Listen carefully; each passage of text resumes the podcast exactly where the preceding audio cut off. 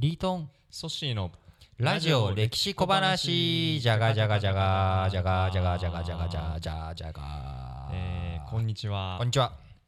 えー、今週も終わり。あちょっと待って。まあいいじゃないですか。今週も終わりですよ。今週も終わり。今週も終わり。なあの木曜日なんですけど今週も終わりなうん。あんまりいつ撮ってるかって入れないようにしようとかって言いましたけど入れちゃいましたね。まあいいんじゃないですかんそういうのも。今日は木曜日ですね。今日は木曜日です。はい。えー、今日はえっ、とテーマ的に何をいきましょうか？今日はですねはい。ちょっとまああのー全体像はいけないんですけれどもうんフランス革命フランス革命これを取り上げていきたいなと思っています、うん。で突然ですけど、ソッシー身長何センチですか？えー、身長ですか？身長です。フランス革命と関係あるんです。か関係あります。えっ、と173.9です。173.9センチメートル、センチメートルです。このメートル法というのがはい。フランス革命と非常に結びついているんですけれどもはい。1メートルっはい。て昔日本人とかもそうですけれども日本でつ使ってたし、あの縮尺とかもそうなんですけれども例えば一寸とかはい。あのあるいは一畳っていううん。長さとかありますね。ありますよね。これって人を基準にしてるんですよね。人を基準。基準。と言いますと。例えば一畳だと人間一人が収まる範囲。うんなんですよ。立っている状態で。いやいやいや横になって。横横横に一畳畳一畳あれば人横になれるサイズなんですね。今はい。まあちょっと現代人大きくなっちゃってるんで、一畳じゃ収まらない人が多いかもしれないんですけれども昔の人は一畳で十分だったとか、うん。この度量衡っていう単位が基本こう人間を基準にしていたんですけれども、うん。1メートル。1メートルこれって何を基準にしているか？メートル法ってやつですね。そうです。メートル法です。何を基準にしているか。今えーは厳密に言うと、そのスタートした時点からは結構変わってるんですけれども、何でしょう？例えばうー馬車のなんか幅とか。うんうんうんうん。なるほど。違います？違います、うん。それだと僕がさっき人間を基準にしたっていうのとはい。ずれなんか一緒ですよね。一緒ですねなんであえてそれを出したっていうことはそういった発想とは全く違う設計をしているっていうことなんですよ。うん。答えは地球なんですよね。地球。地球。地球の4 5線の弧の長さ。はい。こう北極と赤道うんを結ぶ線、この線の1万分の1嘘ついた。1000万分の1だ1000万分の1に相当する長さの単位がうん。1メートル。そうだったんですね。そうなんです。だから地球を基準にしてる。うん。しグラムとかリットルっていうのも水っていう物質を基準にうん。決めてるんですよね、うん。要は1リットルが1キログラム。はい。い水。うん。が10 1キあのー基準になって作られている。これが全てフランス革命を経たフランスで導入されているんですスタートは。うん。だからイギリスはポンドヤードだったりとかはい。するんですね。違う単位違う単位を使って。あえてというかもともと使っていたベースメントがひっくり返ってないメートル法の後ですか？メートル法の方が当然後です。わざわざフランスがメートル法を作ったのには訳がある。もちろん。フランス革命の精神を体現してるんです。メートル法が精神を。何かというと、はい。それは神様からの脱却なんですね。人間主体の人間の理性を使ってこの世の中が作っていけるはずだだかうんらそれがフランス人権宣言につながったりとか、フランス革命の精神につながっていくんですね、なのでお、あのー人間の理性を使えばこういい社会うん。が現出することができる、うん。いい社会を作り出すことができる。はい。これがフランス革命の精神なんうん。です、その中で、ひあのー合理的な度量衡の単位ということで、うん。じゃあ地球を基準に作ったらいいじゃないかと。うん。いうようなことで、えーどんどんそういうものを変えていく。うん。でまたもう一つう有名なものを変えてるんですけれども何を変えたと思います？度量衡以外で。努力以外で。変えたもの。神からの脱却っていうシナ,、シナリオで。シナリオで。考えると。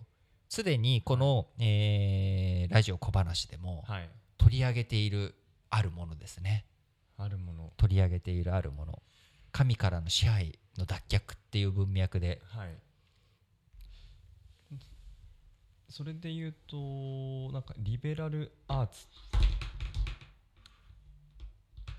リベラルアーツの文脈とか関わりありそうですか？全く関係ないですね。全くでもないですけれども。うん。神あれもでも神からのあれは神そうです却脱却を目指す学問ということですけれども、まあ、それはある意味天文学に反映されてメートル法の計算の基準になっていったっていうところなんですけどはい。何がもう一つの新しく作られた？暦です。イスラム教でやったじゃないですか。やりましたねえっ、とイスラム教は単位歴。歴。はい。でもうあれも宗教要は神様のお教えに基づいてはい。い単位暦を使っている。で我々が今現代使っている暦はグレゴリオ暦っていうはい。暦なんですけどこれはローマカトリックが用意している暦なんですね。うんうん。だから我々は今ローマカトリックのルールローマカトリックの暦に基づいて生活をしているんです今ですね。今、はい。現代において、うんで一方我々日本人は平成っていう言語。はい。これを使っていることによってまあ、うんあのある意味独自性というか日本という国の独自の暦を持っていると、あのカレンダーのお日付自体はグレゴリオ暦と同じ日付を使ってますけど年はっていう意味で言うと今年2017年っていうのはん平成29 9年というふうにあの置き換えていると、うん。だ平成でやはり我々が考えるときに昭和と平成っていうところでやっぱり時代を区切って考えうるっんていうのは日本人特有の感覚なんですよね。うん。それと同じようなふうに取り組みをうん。まさに彼らはフランス革命としてははい。要はグレゴリオ暦なんていうのははい。神様の代理人と称しているはい。ローマ法王が決めたはい。暦だと。こんなもんは使えんということで彼らはフランス革命として独自の暦を作ったんですね。どんな暦かというとん。はい。もう毎月30日なんです。31日がない？ない。29日とかもない。ない。全部30日。かける12えー、60プラスプラス。5っていう。でこの5っていうのは年末年始に当てて、要は結局うお休みの期間。はいだから30日かける12360っていうふうにもう月は毎月うん。30日でプラス5でつじつま合わせて5日は休むっていうふうにはい。してるんですね。それです。はい。あどうぞどうぞ。それってフランスだけのこれはフランスだけの暦です、はい。フランスだけが、うん。あのーチャレンジして、うん。あまりにもうん。使いにくりすぎた結果論。はい。で一方あのー度量衡の方はグラムとかリットルってうん水を起点にしているので生活にうん。こう即してるし科学の実験とかをする上でも、はい。まあ、非常に便利な単位だったのでうん。生き残った。うん。で一方暦の方ははい。不便不便だと。結局。うん。結局そっちの方が不便だっていうことで、うん。あのー使わなくなっうんちゃったんですね。で、あのーフランス自身も自分たちで途中でやめてます。うんうん不便だってこれ。これはみんなとあの他の国と合わなすぎて、うん。あのー換算がめんどくさいし、うん。結局みんなあのフランスの農業にベースにして、はい。あの暦を作ったりとか、うん。スタートを決めてるので、はい。あのー第一月にあたるのがブドウ月なんですね。これもなんとなくワインとうん。つながり深いなっていうのでうん。面白いんですけど、なのでスタートが9月22日なんですよ。9月22 2日。が1月1日なんです、言うなれば、そうか。うん、えそのその時期ってワイン的にはどうどういう時期ブドウが実り実る時期ですね。だからブドウ月っていう。ブドウ月ブドウ月うんら別にワインは直接は関係ないですけど、うん。ブドウが実るということで、うん。でもあまりにもそれをベースにしすぎているので、はい。他の暦との整合性うん。換算が面倒くさすぎるっていうことで、これがまたあのフランス革命の研究者泣かせでもあるんですよね。はい。両方併記しないとよく分かんなくなるし、っていうことなんですよ。なので、まあ、フランス革命っていう特徴を、まあ、現代にまで渡って真面目な話をするとやはり性、あのー人権宣言に代表されるような基本的人権、これを認めていったっていうところが歴史的うん。なインパクト、意義うん。として、まあ、第一に書物に書かれてくるんですけれども、はい。もより身近な我々の生活っていう意味では度量衡。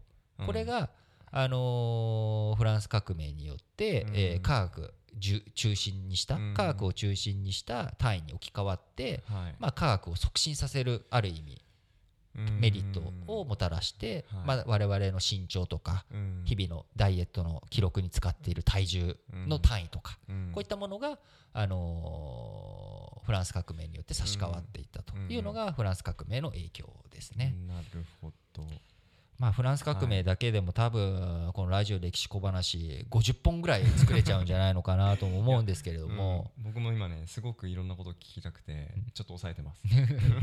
なのでまた今度 そうですね。フランス革命について引き続き話していきたいと思いますが、はい。えー今日のおクイズ最後のクイズですけれども、まあ、なぜ、えー度量衡うん。これをフランス革命において切り替えていったのか、うん。その理由について、えー考えて答えてみてください。はい。こういうのはやっうんぱ自分の言葉に置き換えていくっていうのが大切だと思うので、はい。まあ歴史は暗記科目ではないということで、ちょっと普段のクイズとは違った形で、えー問題を出してみてます。はい。回答はコメント欄に具体的な秒数で示せるかちょっと謎なんですけれども、はい。あの全部もう一回聞き直せばきっと答えられると思うので ぜひあのトライしてみてください。はい、はい。またちょっと今度フランス革命についてはいつかね取り上げていきたいと思います、えーラジオ歴史小話お相手はソッシーとリートンでした